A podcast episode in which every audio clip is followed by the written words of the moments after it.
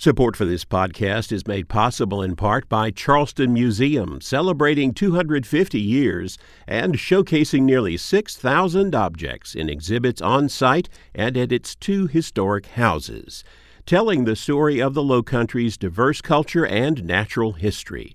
charlestonmuseum.org. This is Walter Edgar with South Carolina from A to Z. F is for Fort Mill, York County, 2020 population 24,521. Although white settlers did not arrive in the area until the late 1750s, the region was already populated by indigenous people. By the 1830s, the little community was called Fort Mill. It was chartered in 1873. The Fort Mill Manufacturing Company, established in 1887, brought Fort Mill into the textile economy that dominated the upstate.